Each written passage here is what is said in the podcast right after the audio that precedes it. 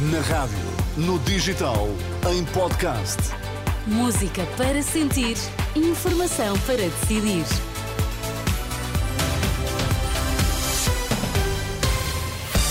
E olá, bom dia, Sérgio Costa. Bom dia, Ana. Então é terça-feira, são sete da manhã, que é que marca a atualidade? Mais chumbos, professores cada vez mais velhos e cada vez mais estudantes estrangeiros, retrato da educação em Portugal.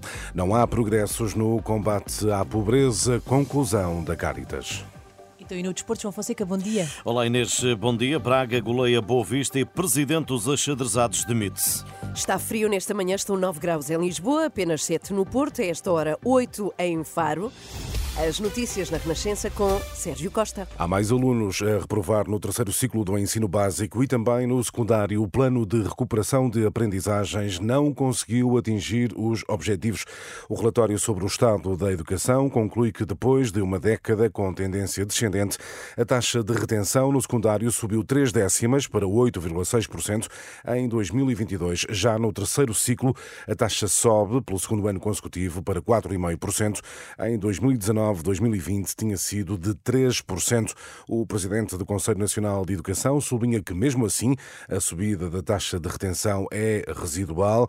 Domingos Fernandes admite ser ainda uma consequência da pandemia. Os alunos, sobretudo os do terceiro ciclo, tiveram um certo afastamento da escola durante o período da pandemia. O plano de recuperação das aprendizagens eh, talvez tenha pecado por um número excessivo de medidas e talvez por não, não haver uma maior focagem nas aprendizagens que era necessário recuperar o relatório do Conselho Nacional de Educação, hoje divulgado, conclui ainda que a classe docente está a envelhecer a um ritmo vertiginoso.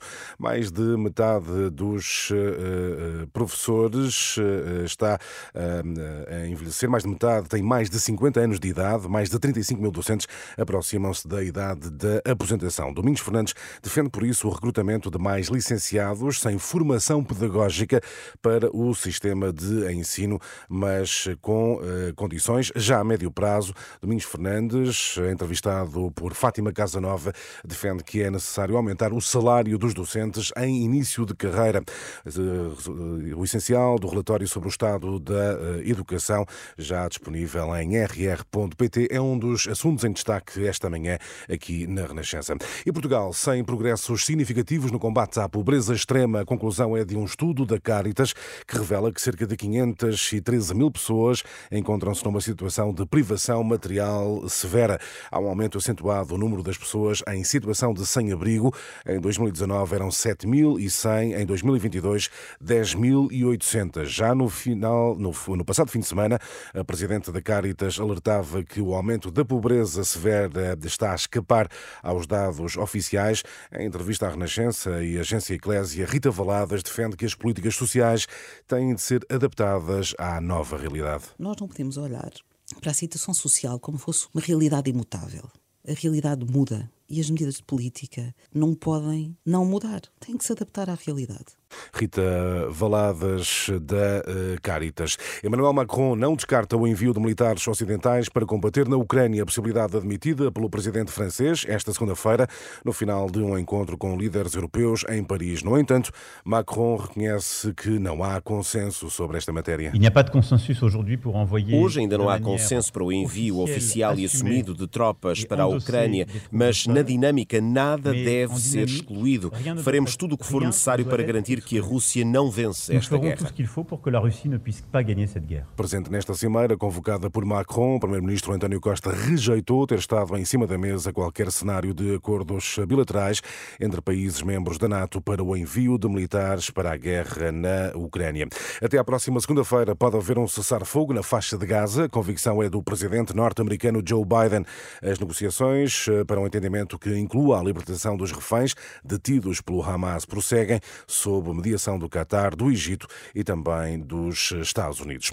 Sporting de Braga regressa às goleadas, desta vez no Bessel. Destaque da informação desportiva, João Fonseca. Triunfo por 4 a 0 com Banza a bizar. Os arsenalistas voltam a encurtar distâncias para o terceiro lugar. Estão a 3 pontos do Porto, mas o técnico Artur Jorge só dá importância ao triunfo, a mais nada. Uma vantagem que acaba por ser confortável e onde destaco apenas e só a vitória, porque é esse o facto que a mim me interessa, aquilo que de facto vínhamos cá procurar era, era ganhar o jogo A diferença é o facto de termos feito mais ou menos golos e não termos sofrido. Não tem para mim grande relevância. O importante foi ganhar, somar três pontos Ehm, que era esse de facto o nosso grande e único objetivo. Com este resultado, caiu o presidente da SAD dos Achadrezados, Vítor Morta, foi à sala de imprensa explicar por que abandona o cargo. Ser destratado na minha própria casa é algo que eu entendo como não sendo admissível. Por isso, a partir deste momento entrarei em gestão apenas, tomarei apenas atos de gestão corrente, não tomarei nenhuma decisão que seja importante para os desígnios do Boa Vista. Desejo a melhor sorte a quem me vier suceder porque acima de tudo eu quero que o Luís tenha sucesso. E desta vez sai o presidente. Vítor Morto, o Boa Vista é o 12 classificado a 6 pontos dos lugares de descida. Informação desportiva com João Fonseca. E Sérgio, na campanha para as legislativas, as últimas horas foram dominadas pela entrada em cena de um ex-primeiro-ministro. Falamos de Pedro Passos Coelho, claro, foi o nome sonante do comício da AD em Faro e deixou uma ideia clara. O ex-chefe de governo diz ser necessário ao país mudar de políticas, mudar de vida e pensar a longo prazo. Se mantivermos um país governado a olhar para o dia a dia, para o oportunismo político da ocasião, à espera de fazer alguma pequena distribuição que todos os dias ofereça qualquer coisinha a alguém.